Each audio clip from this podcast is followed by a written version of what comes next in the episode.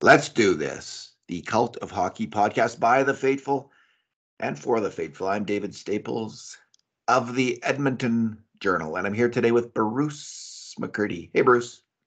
Hey, David. How are you doing today? Today. Today. Yeah, I'm a, I'm a little sore, Bruce. I was in a mini tournament in my uh, vintage hockey league oh, yeah. this morning. My teammate, uh, Bob Morrissey, uh, instructed me to say that our team won two games and only lost one. So I'm Excellent. doing that right you now. played three games today? Three 25 minute games. It's Oh, right in a right, row. Bang, okay. bang, bang. Ooh. And it was a lot of fun. It's just, Bruce, this is the fat, most fantastic uh, league I've ever been in in my life. It's Oh, good. very well run. It's for over 55 league, and uh, everyone's having a great Mm-hmm. time. How are you doing? Uh-huh. Yeah, no, no, uh, no testosterone overflow when they get to 55 plus. There's still probably a few. Is there that? Far fewer, hard. Bruce. Our testosterone levels drop, and you can actually see it on the ice. It's not, listen, hockey brings out the worst in Canadians. It's just no, it brings out our Oh. best, Uh, yeah. it brings out our worst. And I've seen it extremes. I've seen it for years now in minor hockey and in men's hockey, and it's much better playing with Mm. um, older older uh, gentlemen. They are all just grateful to be playing hockey, and uh, there's generally a good uh, good spirit in the games. To segue, it brought out the best and the worst, not in that order, of the Edmonton Oilers today. Between the second and the third period, it was like the entire team had been replaced at intermission. It needed to be. And Well, Bruce, one of the one of the sayings in hockey that we've always said, you can't turn it on and turn it off, oh yeah, except when you can. Except when you're the Edmonton Oilers and there's a huge gap in the talent. You're facing a team that's lost nine in a row or whatever it is, and it's a struggling team. And um, yeah, the Oilers just just turned it on and uh, crushed Arizona in the third period. What do they get? Four goals in the third period. yes. So uh, three. Uh, it was ugly for the Arizona fans and the Arizona team. Maybe I'm, like if you listen to the experts, there's not going to be an Arizona team very much longer. Good riddance. They stole their team from Winnipeg. I've never liked them, and if they lose their team, I'm okay with that. Sorry, Arizona hardcore Arizona fans, but that's how I feel. Sounded like there was at least as many Oilers fans as uh, Coyotes fans in the little Mullett arena today. Yeah, so they had a pretty small building. Age uh, Louis kept talking about being ten feet away from the action, and he wasn't Yeah. standing between the benches at the penalty box. But it, he said it's a fast game, not just because we're so close to it. Basically, Yeah. Bruce, this is our two good things, two bad things, and two numbers podcast with one conundrum. Uh, we'll go with two good things each because it's it was kind of an exciting victory in the end, a six three victory.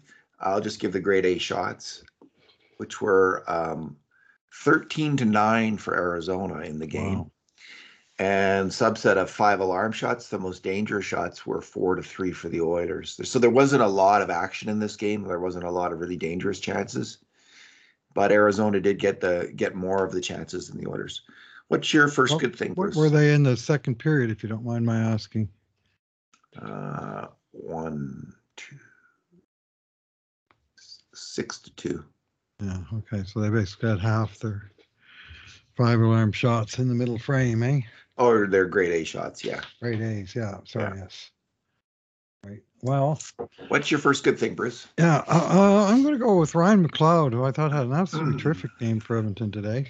Uh, at the end of the day, he had uh, one assist, uh, but plus three, and he was instrumental in all three of the three.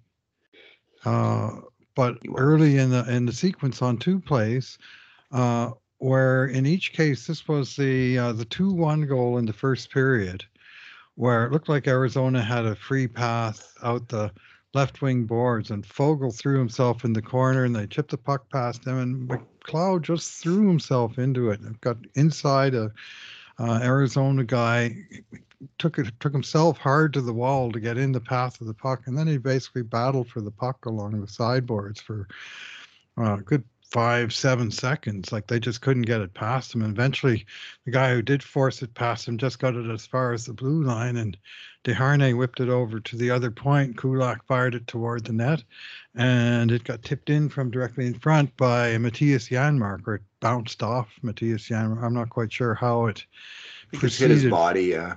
Yeah, I think it was like his other goal this year that it hit him in the hit him in the body and bounced in. Anyway, it was a uh, it was a cycle that only happened because Ryan McLeod refused to sort of just turn around and coast back out into the neutral zone, but he was hard on the battle, hard on the puck, uh, and then um, uh, on the uh, on the winning goal. This was the one where uh, he took Mc- uh, Draisaitl's great pass at the blue line, uh, beat the defenseman and got hooked. I think they were calling it was delayed penalty based on McLeod's uh, fine rush, and then again there was some good, uh, uh, some good uh, uh, work on the on the boards and uh, uh, again on that far uh, top left of the screen, same boards, him and him and uh, uh, Foegele again, and they worked it out. And uh, this time it was uh, uh, Ekholm who worked it over to. Uh, now wait a minute, it was Bouchard who worked it over to Ekholm, and he shot, and Hyman tipped it in. It was almost the same play in terms of they stormed the right wing bo- bo- boards in the offensive zone, and the right defenseman was able to field the puck, shoot it over to the other side. That guy shot, and the guy in front tipped it in. In this case, Hyman's deflection was very deliberate and beautifully done. Just wait. Is that out of the air. isn't that Kane's goal? Just wait. I'm This is- confused. This is the. Uh, oh, wait a minute. Yeah, you're right. yeah, It that was Kane's Kane's goal. It was the three-three goal that was Yeah. scored on the on the uh, delay, Correct. and th- that was um, Bouchard uh, put it on uh, over to Kane on a nice pass. and right. Kane's Right, right. My bad. Yeah, it was. A, and then uh, on the five three again, it was. Uh, this was the one where McLeod jumped into the middle with the shot, and uh, Kane got a little piece of it and tipped it in front. Yeah. McLeod came uh, came firing up the middle and and let. I thought originally it was his goal, and in the end they gave it to. Uh, uh, they gave it to Kane. There was such a flurry of goals there, Bruce. It's Yeah. no- little wonder you're getting them I'm all gonna have mixed to. Wa- up. I'm gonna have 'cause- to watch him again. It was like bang, bang, bang, and yeah, especially in the two first minutes there was three goals, so that was. Yeah, um, what did what did he must have taken his Ryan Smyth pills today, or mixed and mixed them with Yeah. his JP Parise pills because he was just he was he was really digging in and Yeah. really battling hard in a Mhm. way that um, it's fantastic to see, and it blends in with my good thing. Um, I think last podcast I mentioned that I'd like to see them go back to McLeod with Draisaitl. And I was wondering why they moved away from it. I'm still Mhm. curious about that. But anyway, they did go back to it at the start of the third period. It was uh, part of a, a major shift in the lines. He went back to the McDavid um, uh, RNH Hyman line, and he and then he had uh, Draisaitl with uh, Kane and McLeod, Yep. and it just seems like that's a good combination for some reason. I'm not exactly sure why. I think it has to do with McLeod's speed. Um, he's as fast a player on the ice as there is, not named Connor McDavid. He's really fast. He's even faster. Foegele's not a slow player, but McLeod's even faster. And I think um, he he's skilled enough with the puck. When he gets the puck, he's not looking to dominate with the puck, but he can. He has those moments with the puck where he gets it and he can. He get he gets his feet moving and he gets space, and then he's able to give it to Kane or Draisaitl. So, which is always a really good play because both those guys know what to do when they have the puck, especially Leon Draisaitl. So uh, that might be why the line works. I mean, Kane loves playing with Draisaitl, I think too. So there's there's that. So there's that bit of Mhm. chemistry that you have going. And Kane's always around the net. He's always shooting. So it's a good complementary to McLeod, who's not around the net and is rarely shooting, if we're honest. So um, yeah, you have a, a very fast, big perimeter player. I think Nugent Hopkins actually would probably work pretty well in a similar kind of way with this group. But McLeod's probably better because um, he's just that much faster than Nuge, and he's got that much more wingspan for popping pucks. So I really like that line being reunited. I think they should. I think they should stick with it, Bruce. I'm not convinced of McLeod as a third line center. Um, I think that's where they, you know, this isn't the, the most popular opinion, but I, I, I do think that's where they should make the trade is for if, you know, the first trade that they make, the most important trade they make, they need another big, they need another strong defensive center um, in this group and um, put McLeod on the wing. Well, they put him on the wing tonight, and they left Nuge on the wing, so that left a little bit, I think, weakness in the bottom six at center. Uh, the I didn't way mind they wound up Holloway. shuffling it, but they, they did they they held their own, uh, and for sure something needed to be switched up after the second period. In fact, pretty much everything needed to be switched up after the second period. At least the forwards, they were skating in mud and getting beaten to pucks left and right by uh, by um, speedier Arizona guys playing on 19 hours rest and a travel in between, and I did not enjoy that. More Anyway, it- determined, more Yeah. determined Arizona players, hungrier, far hungrier. yeah, well, they were for 40 minutes. Yeah. They were. Anyway, it was uh, uh, the uh, the move paid off. You know, I'm not sure how much time that McLeod has played wing with um, uh, Draisaitl and Kane. It seems to me when he moved up before, it was him was and with and, Foegele. You're right. And then when Kane got moved back there, it was Kane and Foegele playing with Draisaitl, and McLeod went back to 3C because I think they point. they wanted him to play 3C was kind of what precipitated the move Mhm. because they were having trouble down at the bottom of the lineup. And so I'm not sure if this if they, they obviously must have tried it, but uh, this this was the first game I sort of remember those three. Uh, like Draisaitl's played with all those guys quite a bit, but uh, that was first time I remember him quite like this, and it sure worked. Yeah. Yeah. I like. I would like to see Holloway at, at, give him a run of five games at, at center, third line center, to see how he does because I I, I like him at center. I think he's um, he seems to command the play more when he's at center than when he's on the wing. He's he's he's a bit more physical than McLeod, and um, he's he might read the play a little bit better at center than he does on the wing. I'm not saying he reads it better than McLeod, but he he he himself reads it better at center than on the wing. I think it's his where he's most comfortable. So I wouldn't mind seeing Holloway try it at center, see if that works. I mean, they do have this short amount of time before the trade deadline now. Right. It's Uh, still isn't it? It is getting it's like it's getting down to a couple weeks now Two and rather a than weeks. yeah. So anyway, Yeah. I like I like those changes. What is your second good thing, Bruce?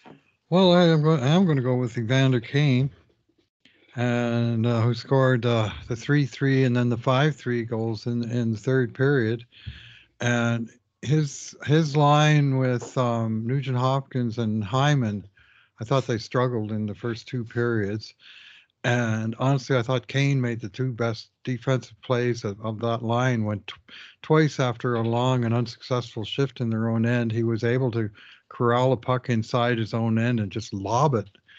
Comf- you know, just just calmly get under it and dump it down the ice and get off. And it was the right play. And he didn't, you know, just turn it over inside the blue line as happens. But those weren't entirely positive shifts before that. Uh, but in the third period on the new line, uh, he he um, was uh, uh, very noticeable. I wound up leading the team in shots with three, uh, hits with two. Uh, at least among forwards, he led uh, he led the group. Uh, but uh, the great shot that he let go from outside that tied it, Wow, and that was a, shot. wicked drive. And then uh, uh, the five three where he went into, you know, the uh, right battled in the net front and got got a piece of the puck and tipped it in. The three deflections that Edmonton scored on today, and Yeah, we're I guess you could call them Californians, but they for were. sure. The Hyman's goal certainly Yeah, was. That yeah, was yeah. a classic. That was a Joe that was a Pavelski classic special. Pavelski kind of- if Hyman can play that Pavelski game, and he is, I Uh-huh. mean, that's a very. You can keep playing that game until like how old's Joe Pavelski? Ninety, and he's still tipping in shots. still, So he's still doing it. Yeah, yeah he sure is. And I, I like Kane's engagement in this game, I- even as his line wasn't particularly clicking. I didn't see that as being necessarily his problem. In fact, I thought uh, Hyman and Nugent Hopkins were struggling a lot in the first two Yeah, I don't like that line. And uh, Hyman came out of his shell a bit in the third period as well and notched the game-winning goal.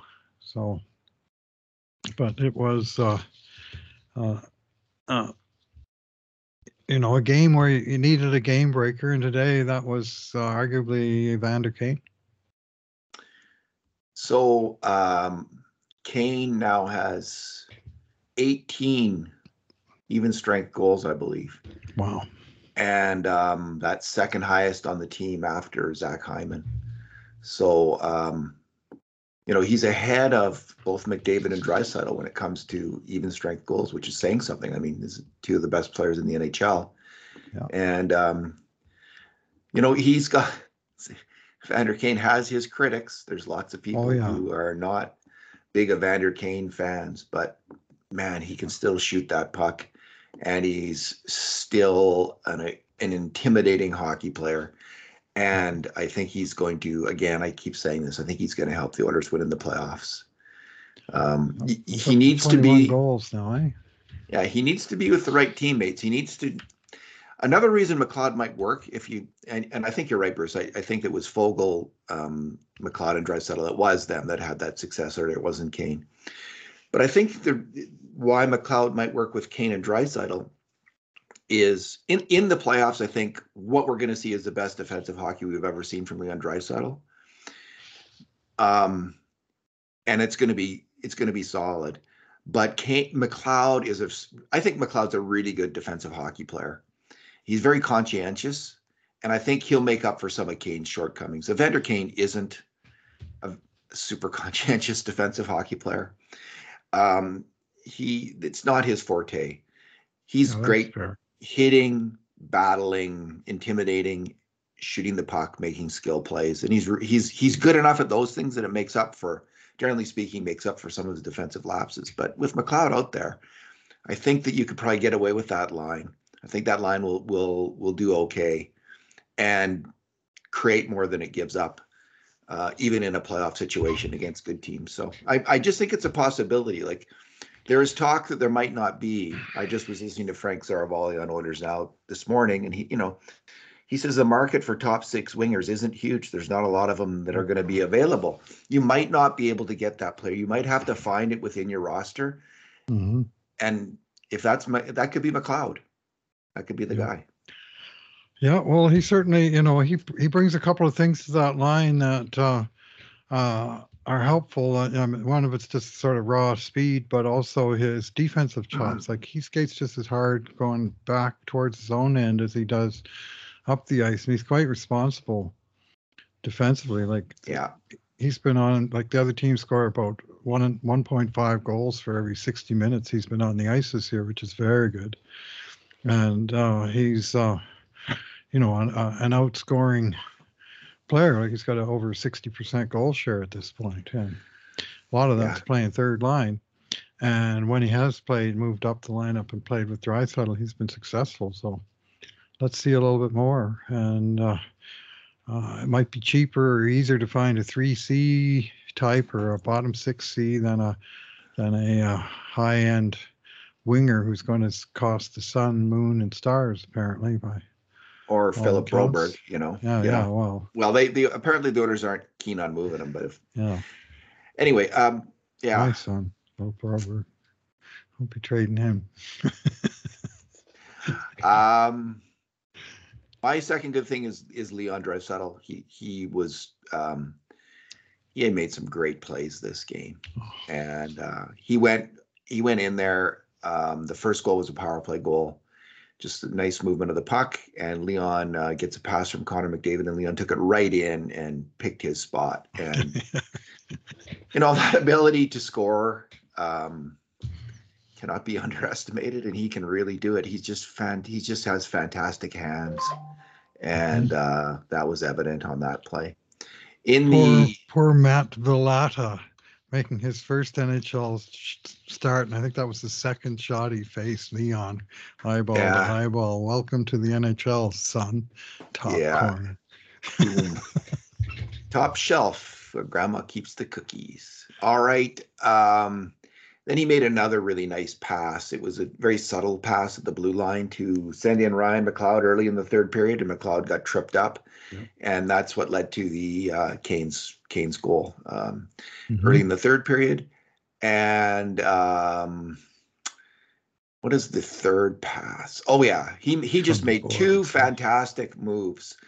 You know, both he and McDavid um, have this great move where they're moving up towards the blue line with the the um, kind of the puck against the boards, and then Mhm. they spin back on their backhand, and it's an unbelievably difficult move to make, and for any hockey player, even at the NHL level, few players can make that move and shake uh, a- the defender. But Connor does it Yeah, like nobody else. he breaks their ankles, he breaks their knees off. Leon breaks their ankles though, and he did there. He he shook the guy, and then he then he he twisted back, I think, and made the pass into the high slot for McLeod, who got the outside shot. Um, and Kane ticked it in. It was, but again, just unbelievable, beautiful puck control and passing from Leon Draisaitl. Uh, he got an assist on the empty net goal as well, making a nice little short pass. Yeah, I liked how the how he used the space that was available to him Yeah, on that one where he went, you know, he sort of picked his holes as he moved up the wall, and then while when the other team started to panic and and try and double team him, that's when he found McLeod open and boom. it's such a key to, to to hockey. Like at the NHL level, it's there's so little space on the ice. Yeah. There's so little, and it's getting less space, right? The players are getting bigger, they're getting faster, they're getting more skilled. The defend their defenders are better trained, they're more disciplined.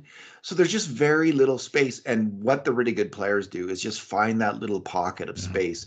And it's often by backing off the play or cutbacks. It's with cutbacks. It's not always going hard to the net. Um, sometimes that works, but some often it's cutting back or moving back or moving sideways. And Leon is a master at that um, with his puck skills and his and his big uh, frame. The great one was the grandmaster of that. Wayne in terms of was. finding, yes, he was, wasn't he? Yeah, he really was. finding little slivers, doing those cutbacks, pulling defenders toward him and slipping the pucks past him and right on the tape of some other guy, typically Kurri, burning in on net. So it's such a s- Did it over and over smart, smart hockey player. They're all like there are lots of really smart players now. They're like us, and you know the way the Mhm. tricks that Wayne did, they've all like the the great players now all do those tricks, and plus They try and do them. they try and do them. they they do them. Not all of them, but yeah, it's a different league. It's a little bit more was more wide open then. It's fair to say. Goalies are bigger. Now they are for sure. And you know how many six, six, five, six, seven defensemen were in the NHL when Wayne was playing? There was some. Yep. But there's like one on every team now. Kjell seems. Samuelsson, the skating tripod, he was six eight. uh, bad things. Bad things. yeah, I I didn't see until later in the game, and he was okay in the end, I suppose. But I thought Stu Skinner was really fighting it today, Yeah. and I, he just didn't seem to be zo- zoned in, and he got beat early by that Nick Bjugstad rocket, one of two Nick Bjugstad rockets. Uh, this is not a typo. That beat him high, and on both of them, frankly, I thought he left his feet too early and he dropped, and the puck came up and over his shoulder. First one dinged him right in sort of the side of the ear on the way in. That's a goalie's nightmare. You, you hear the puck hit the mask. I mean, that's bad Uh, enough, but then it yeah. bounces into the net. And this wasn't a flip shot like McDavid does from the side that tries to bank it in. This was a bullet from from medium distance. And then the uh, um, the middle goal of the of the three was the uh, power play goal, and it was a, a good passing play. They went from the wing to the middle and right back to the same wing again. And there was a guy right in Stu's eyes, and he didn't see it. And like he didn't even know where the puck was. I'm pretty sure No, he lost it. And his left glove, which should kind of be blocking, the, you know, where the left glove goes, he pushed out in front to try and push the guy out of his way. Well, guess where the shot went just as he was doing that? Up. So he was beaten high three different times. and he wasn't really in, I didn't think, great position on any of the three goals. And it was, you know, it was a little bit nervous time at uh, are they going to get it together? And the third they did. And Stu, you know, he made two or three really nice saves with his pads on low shots where they were tried to pick the corner and he kicked them out. And he didn't stink in this game, but he didn't uh, he didn't have a great game. And uh, the goals, you know, I'll just say, just from the goalie's perspective, uh, I don't think he's probably very happy with those goals. And then I'll let you um, dig a little Yeah. deeper into one of those goals in terms of what the other guys didn't do. The third goal, I thought, um, the I had goal in the second period from Arizona Bruce. I did think that Stu, like he, like in, he had a moment where he stunk, and I just think if you look at the replay of Bjugstad coming down the wing on this play, and it's not the only mistake. I'll get into the other ones in a second, but Skinner's leg is on the outside of the post Mhm. and he's leaving the whole rest of the net to shoot at. He just he he lost his net essentially Yeah. instead of um, being more a little bit more centered. And Bjugstad just picked the the side that was open. So I just think that was a you know it was an outside shot. This is usually a shot from that spot in the NHL is about I'm going to say it's a 10% shot, maybe 15%. It's between 10 and 15 depending on the shooter. It is not a grade A shot it's a shot that the goalie should have almost every, you know, nine, nine or, you know, 9.5 out of 10 times, nine out of 10 times. Yeah. It was a good it shot. But It was a good you shot, expect but the he- goalie to have it. It's a B shot to me. But he was out of position on it. Like Yeah. just what, look at his outside skate. It's on the outside of the post. I'm pretty sure. And it's like, what? Well, why? Yeah. I don't understand that. But this, there was lots of bad things. there were so many bad things. So many Double bad things. So yeah, it's the fourth line that's out there. Gagner, Ryan, and uh, I'm not sure who's on the fourth Holloway. line all the way at that Holloway. point.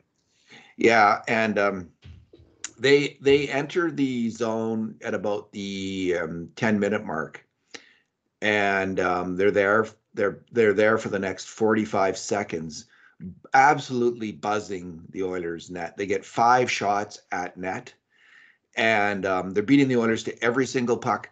Now this is going to happen now and then when you play. They're they're playing a zone in their own. They're playing a zone under Knoblauch, and um, you know it's a little bit more passive in terms of attacking the puck carrier. So I think what we're seeing now is is that we've seen this in recent games where they've been buzzing the Oilers, and um, I mean obviously in a zone you can still attack the puck carrier with the puck. It's still five on five, but there is there's a bit more hesitancy, and they're just getting on the, they're getting on the orders. They're getting to loose pucks before the orders are getting there, and this just happened again and again and again. So finally, I think it's Bouchard who lofts it out down, and the Arizona defenseman goes to his end and retrieves the puck. He's got full possession of the puck, and two Oilers, Gagner and Derek Ryan, Sam Gagner and Derek Ryan, two veteran, smart veteran hockey players. Even though there's full possession of the puck, um, and it's not an ideal time to change when that happens, they decide to get off. And I actually think it was probably the right decision because they were just gassed. They didn't have anything more. You're useless. You could you're just as good as useless if you don't have anything more. So get off the ice. Nonetheless, it leads to it leads to a dangerous rush. If they if they if they weren't if they if they hadn't been so gassed because they had been outplayed so badly in their own zone, they might have been able to stay on the ice and make a play. They weren't. They got off and they contributed to this goal against. But um, the the major culprit, other than Skinner, was Mattias Ekholm, who for the second time on the first Bjugstad goal, he did the same thing. He moved up in the neutral zone to make a pinch. Bjugstad he missed it. He lost the battle. Bjugstad goes in and scores. Same thing here. Ekholm's wandering up in, into the middle of the ice, and we've seen this a number of times in recent games. He's been making some bad decisions uh, in terms of his neutral zone pinching and forcing of the play. When a defenseman's really on his game, he's making this play all the time. He's forcing it. He's stopping them there. It's a it's you want to see your defenseman forcing things in the neutral zone, but he, he when it doesn't work can lead to two on ones. And here we go again. Bjugstad charging, charging in because Mattias Ekholm's out of the play, and and we've already talked about Skinner on the play. So it was a horrendous sequence of pain for the Edmonton Oilers and their fans, and it ended up uh, with Arizona taking the lead momentarily. Yeah, well, for Ekholm, it was a shift of minute 45, and for Holloway, 141, for Gagner, 131, for Ryan, 122. So they had joined the the play on the fly, but they all went off at the same time, and they, you know, those are Holloway those guys. Holloway Those guys stay. aren't exactly well. The minuses went to all other went to the McDavid Draisaitl line, who really had no Oh. chance. I thought Holloway but- was out there. Uh, Holloway was uh, supposedly the guy who went off first, uh, just before the other two guys, and I watched Ryan and uh, Gagner going off the ice and thinking, well, those guys are slow at the best of times, and now they're you know they're on uh, one lactic acid. Or is it 99% lactic acid Yeah, and 1% energy? Anyway, what they were trying to get off to the bench. And that second period change, it is brutal Yeah. and the Oilers have all kinds of trouble with it. And it's so hard, far to get to the bench, and then the guy coming on, you know, is coming. If the puck's in the neutral zone, you're behind it. If you're coming off of the far bench, and uh, much more difficult. So it was sort of a semi odd man rush, and and Ekholm, because Ekholm got beat, and then um, again, just no save made. The Oilers needed one there, and seemed like when they finally got the puck out, they were out of trouble, but just Arizona just wheeled right back in. Bam. They certainly did. What is your number, Bruce? Yeah, well, it has to do with uh, third periods, second periods, and this is just from their last uh, five games. Uh, Oilers, uh, uh, Outscoring? yeah. Uh, well, it's, it'll actually be from the last six games because I just realized this thing is not updated unless they've changed it in the last few seconds, and they haven't. Okay, so goals for in the uh, in the first period, uh, uh, six. This is in the last six games: six four and six against. In the second period, four four and fourteen against. Four goals for, 14 against in the second period. And then in the third period, 13 for, five against. So it's like the Oilers in the second period and the Oilers in the 13 in the third period. It's like they send down their AHL team between periods and call in their NHL replacements to finish up. It's like it's like they're two completely different hockey clubs, and it's not just today's game. It happens a lot. Okay, so my question is: Is this just random, or like because because we tend to think, okay, they're outscoring them in the third period. This is when this is when they decide, okay, we'll put our ped- pedal to the metal. We'll make up for our horrible play in this in the second period, and we'll go for it. So I tend to think that's not random. That's the Oilers actually playing to their potential. But in the second period, I think I just wonder, like, maybe I'm giving them the benefit of the doubt, but I just think it, like, they're mm-hmm. clearly getting outplayed. Yes. In the last five games, the grade A shots mm-hmm. in the second period are 39 for the opposition, 22 for the Oilers.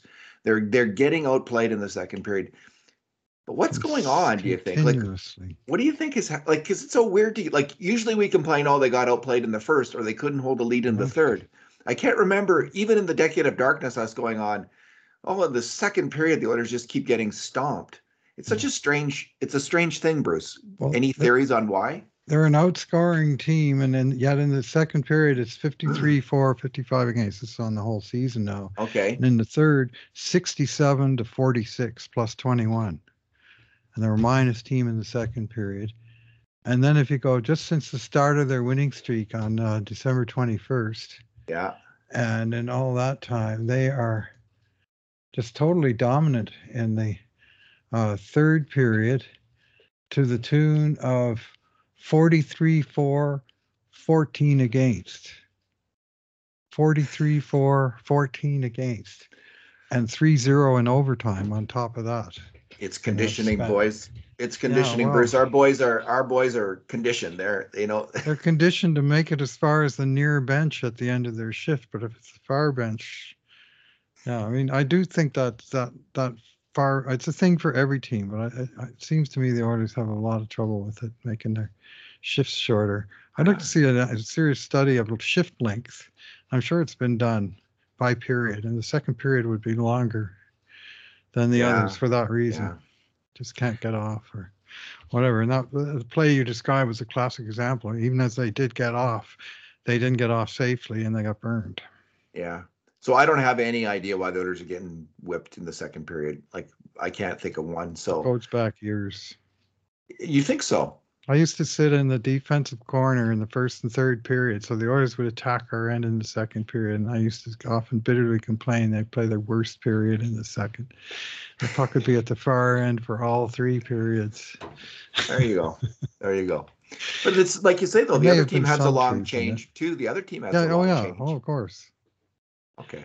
That long change is a huge challenge, and and league wide, there's more goals in the second period than the first or the third. Okay. And the third, I the third, the only reason it's close, in my recollection of studying it some time ago now, was that of course almost all of the um, basically all of the empty net goals happened in the third period to inflate the totals. Uh, but the second period, where you know real goals against goalies, there's more in the second than than any any other. But yeah, makes sense, right? Long change. Yeah, yeah, oh yeah, it's hard, and it, it- it's also the short change. This is the, the unappreciated part of it. And I learned this by studying and restudying, carefully studying The Shift, uh, starring uh, Jason Strudwick and Taylor Chorney, when they played three minutes and 45 seconds of continuous action against all 18 members of the Detroit Red Wings who kept making the short change coming pouring over the boards from just inside outside the Oilers blue line and they kept changing they had fresh troops on they literally cycled through all four lines all three defense pairs during the uh, The uh, the Strudney and Chorwick, as we used to call them, uh, shift. It was, uh, and I studied that shift, and the more I watched it, the more I realized there's a reason Detroit's able to keep this pressure on because not only do they have fresh troops, they're just making a beeline right to the puck because they're coming from the near blue line. And for Strudwick and and uh, Chorney, the, the the bench might as well have been a thousand miles away. You know, they just were never going to get Poor guys. Poor guys. yeah, it's it's fine. And they never scored. I'll say that, but it was uh, it was a, uh, a, a, a a true. It's it's like an instructional video. And like I say, it not just for what the defensive team was unable to do, which is get the puck deep ever.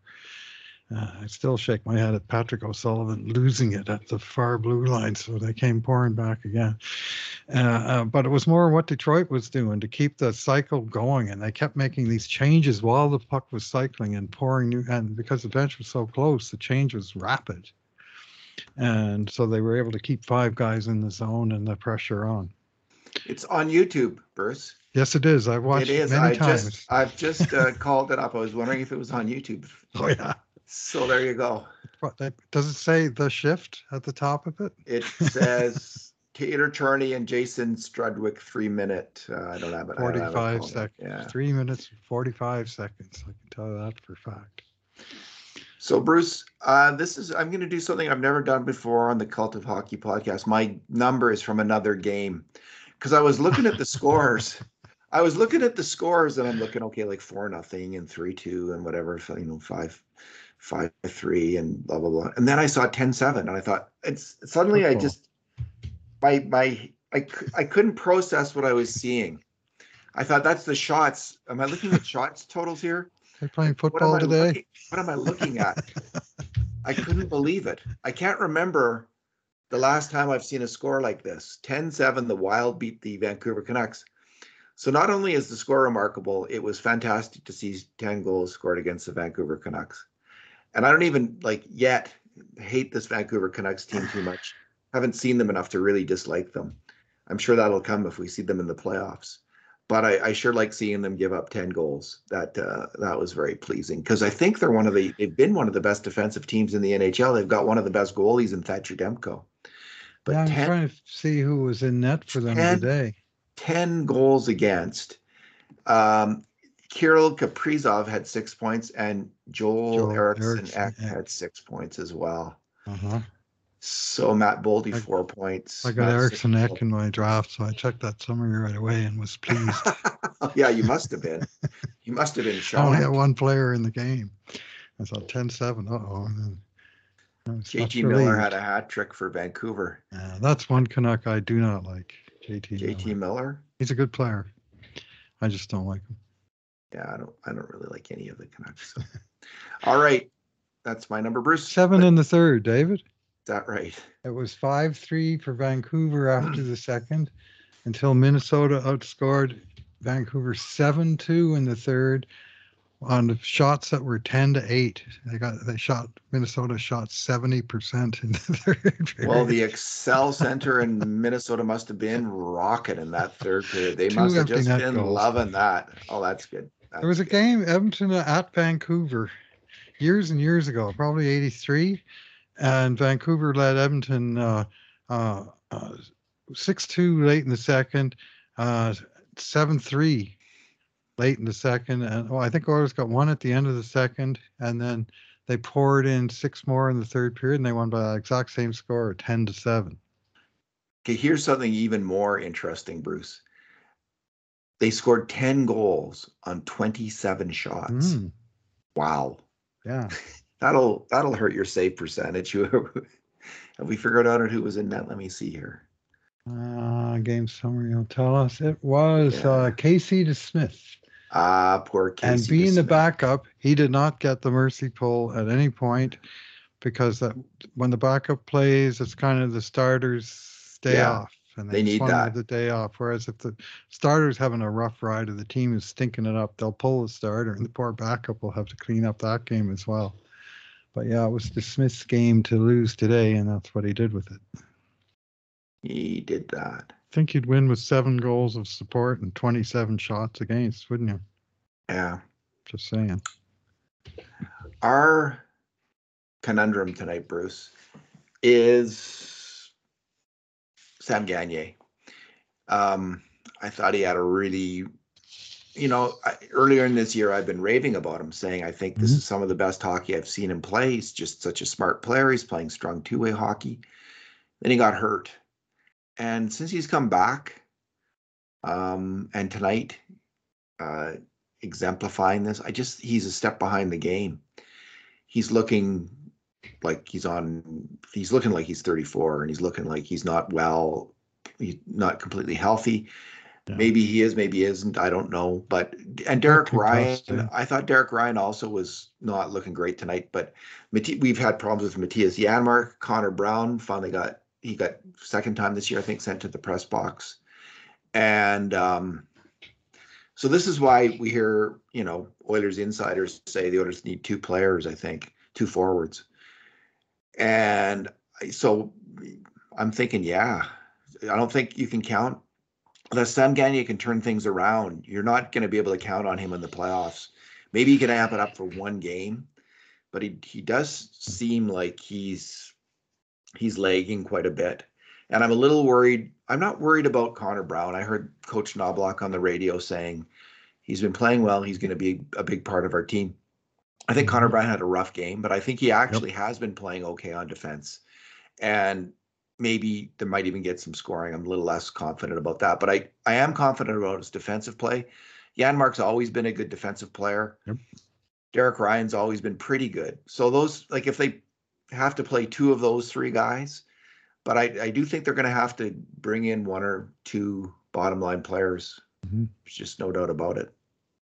Gagner made one good pass in the third period from a backhand sauce pass for a one timer from I think Janmark in the slot.